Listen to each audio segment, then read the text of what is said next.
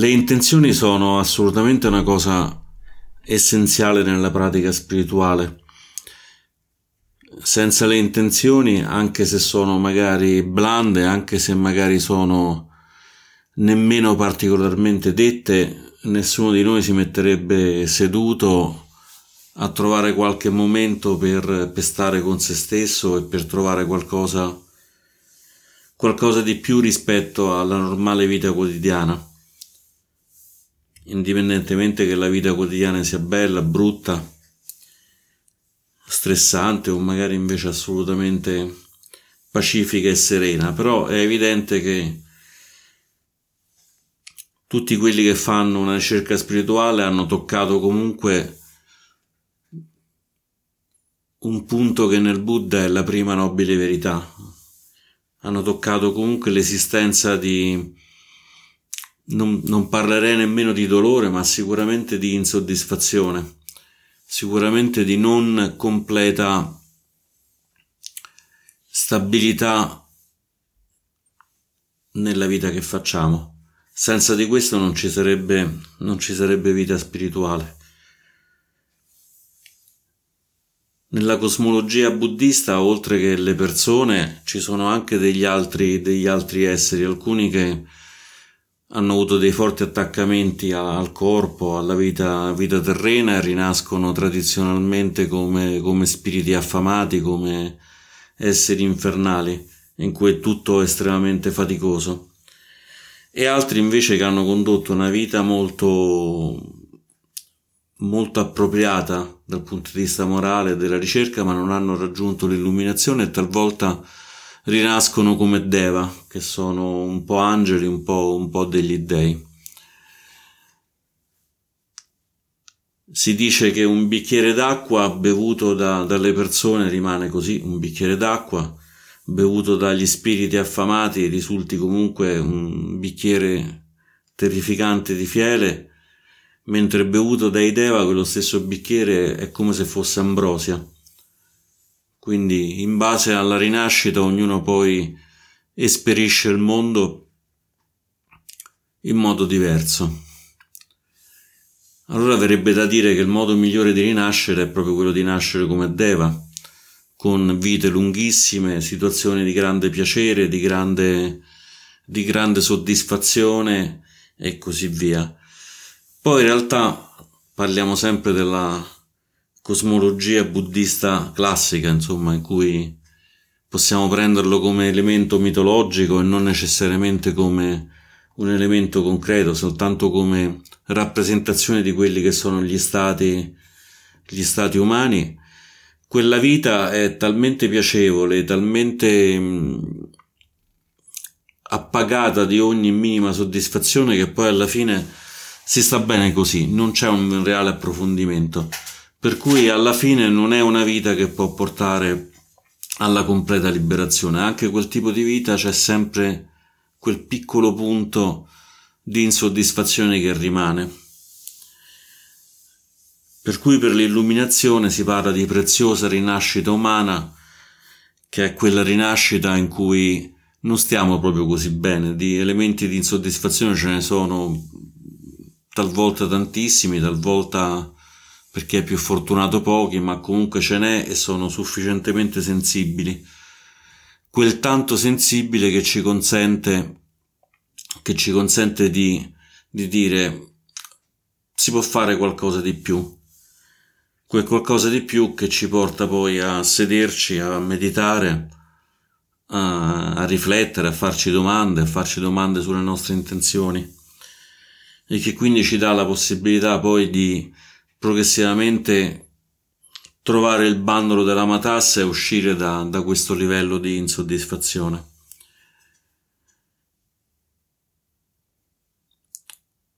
C'è una matassa dove c'è la nostra vita e c'è un bandolo, c'è un filo in cui noi ci colleghiamo alla matassa.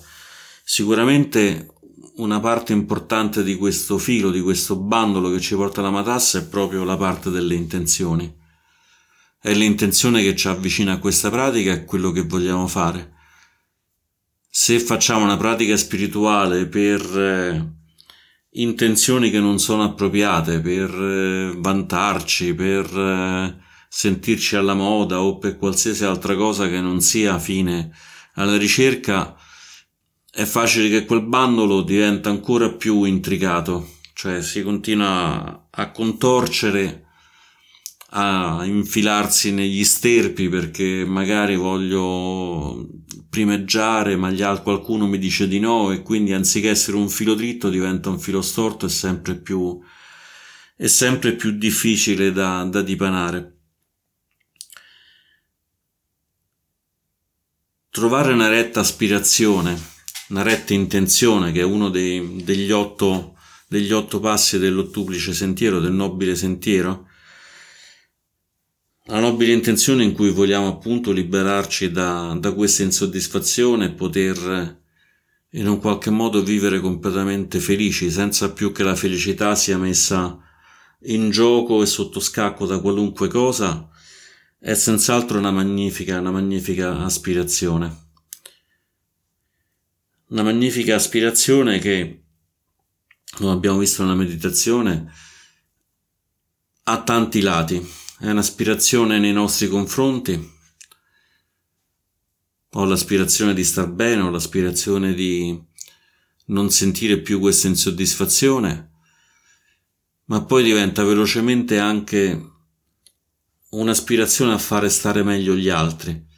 D'altro canto è molto difficile che se io sto bene e gli altri intorno a me stanno male, posso io continuare a essere felice anche di fronte a questo dolore. Molti, molti di, di noi, ma mi verrebbe dire più molti di, di voi che lavorate in settori di cura particolarmente difficili state continuamente a contatto con questa, con questa difficoltà e mm, mi verrebbe da dire che quasi nessuna persona al mondo che si ritiene felice sarebbe felice se portata in un campo di persone che stanno soffrendo, che stanno morendo o in mezzo ai malati con molta sofferenza e così via. perché è vero che c'è una propria, una propria felicità, una propria soddisfazione, ma questa felicità, questa soddisfazione viene in un qualche modo non nutrita, non nutrita dal dolore degli altri. Qui chiaramente possiamo fare molte cose. Una cosa possiamo dire, ok, come faccio io a essere felice di fronte a tutto questo dolore e quindi lasciarmi andare anch'io al dolore? Oppure possiamo dire ok, in fondo io sto bene, in questo momento sto facendo un percorso che mi fa stare bene, ma è evidente che questo percorso può essere nutrito facendo stare bene anche, anche gli altri, quindi trovando un modo per essere utili agli altri. Di modi ce ne sono tanti. Si può fare una professione di cura, si può essere un artista, si può fare semplicemente il proprio, il proprio lavoro mettendo, che ne so, facendo l'idraulico e facendo sì che arriva l'acqua calda a casa e quindi chi riceve questo servizio starà meglio perché riceve l'acqua calda. Noi quando diciamo aiutiamo gli altri pensiamo sempre a cose estremamente eroiche, sempre cose estremamente alte, ma in realtà quasi ogni gesto che facciamo può portare benefici a noi e benefici agli altri. Per cui c'è questa aspirazione, l'aspirazione di abbandonare il nostro, il nostro stato di insoddisfazione che poi si può espandere, espandere a, ad aiutare gli altri ad uscire da questo stato di, di insoddisfazione. L'aspirazione però da sola non è, non è abbastanza. D'altro canto è molto facile avere tante aspirazioni posso avere un'aspirazione di imparare una lingua straniera, ma se poi non mi metto tutti i giorni lì a fare esercizi, è molto difficile che poi riuscirò a parlare quella lingua o a leggere da quella lingua. Per cui qui interviene un altro elemento del, dell'ottuplice sentiero, che è quello del retto sforzo, in cui abbiamo l'aspirazione che ci dà un orientamento, però poi ci dobbiamo mettere uno sforzo per poter, per poter arrivare.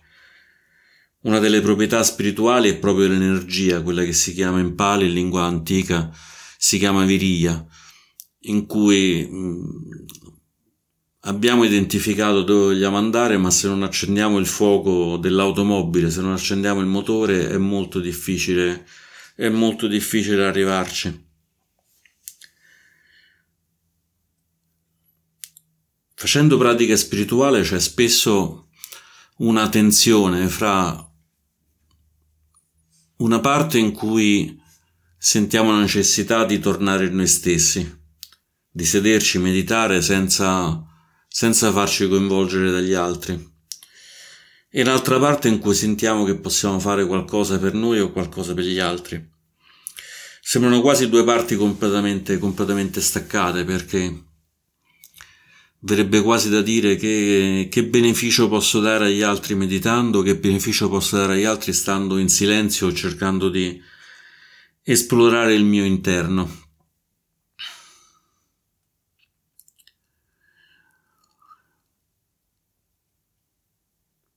Verrebbe da dire forse è meglio fare qualcosa di pratico, uscire, andare a portare cibo a chi non lo ha, portare supporto morale, supporto pratico, cure, facendo attività di volontariato in un qualche modo.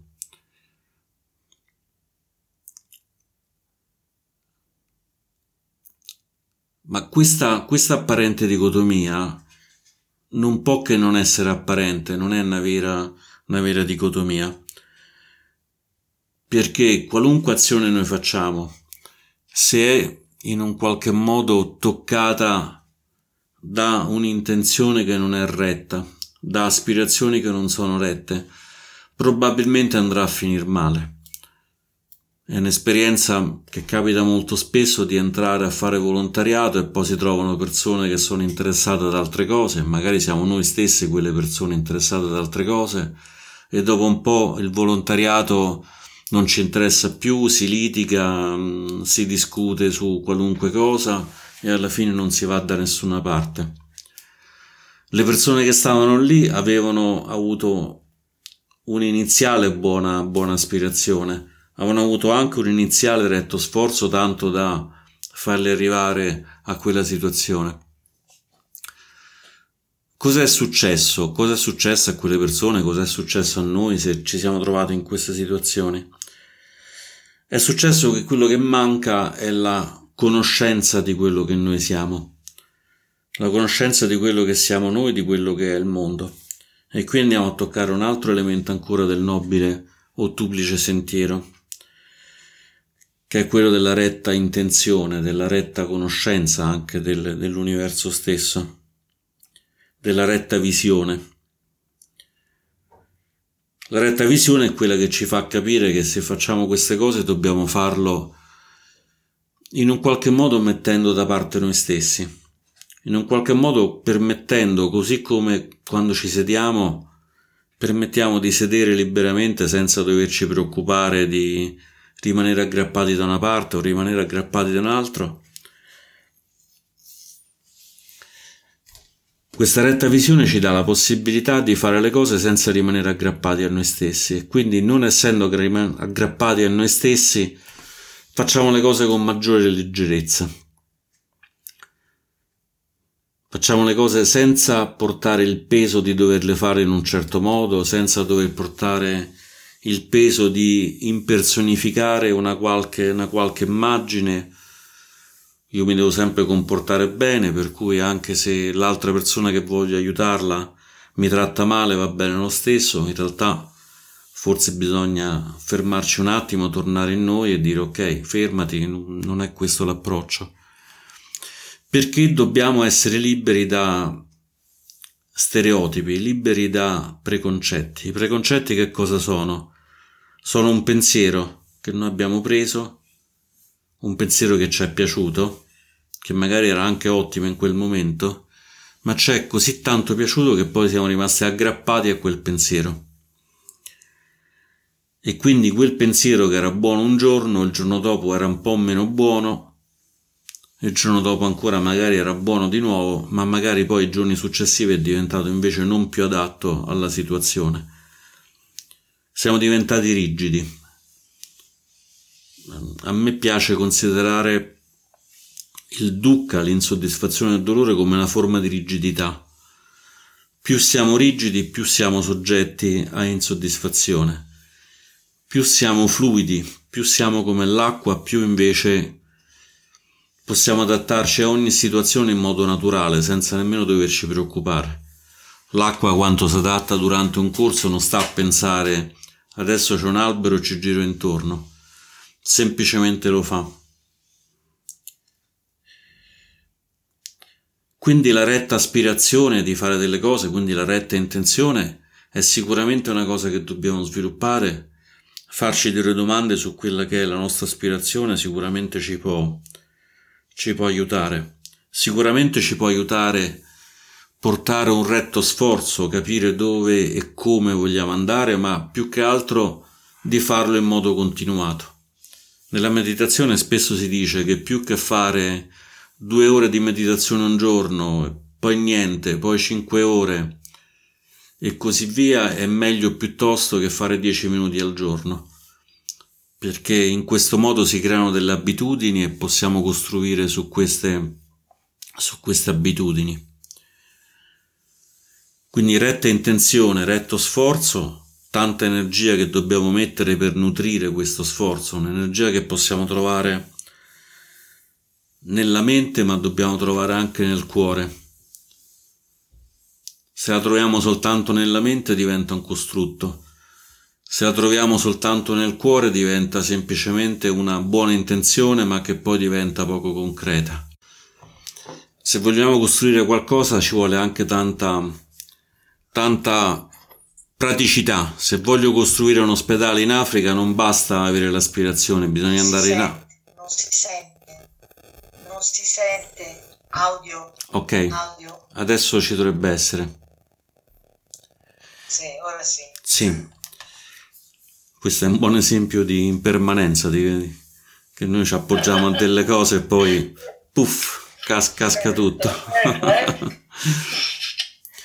E, mh, dicevo, se uno vuole co- costruire un ospedale in Africa per dare supporto ai bambini, non basta avere questa ispirazione, bisogna scendere giù in Africa, trovare i soldi, trovare chi costruisce l'ospedale, trovare i medici che ci vanno dentro e poi stare lì mese dopo mese, anche dopo l'eccitazione iniziale, a continuare a continuare a costruire queste cose, altrimenti è soltanto una, una bella intenzione ma senza risultato. Questo andando verso l'esterno, ma è la stessa cosa anche verso l'interno. Se voglio trovare la mia felicità, se voglio trovare uno stato in cui sto veramente bene, non basta dedicare un po' di tempo oggi e poi, poi chissà, bisogna che in un qualche modo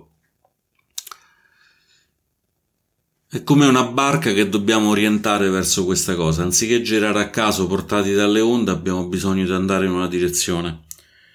E quella direzione è opportuno che sia una direzione giusta. Quindi una domanda che ci possiamo porre è quella di dire la direzione in cui sta andando mi porta a maggiore felicità o no? La direzione verso cui sto andando mi porta a maggiore leggerezza o no?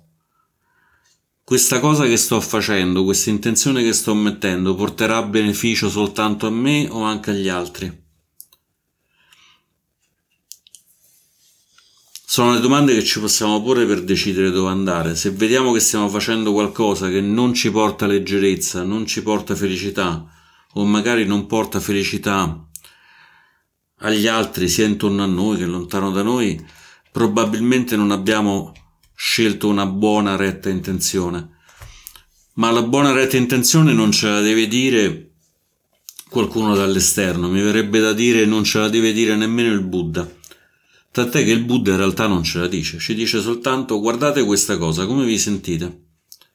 Vi sentite più liberi o vi sentite invece più vincolati?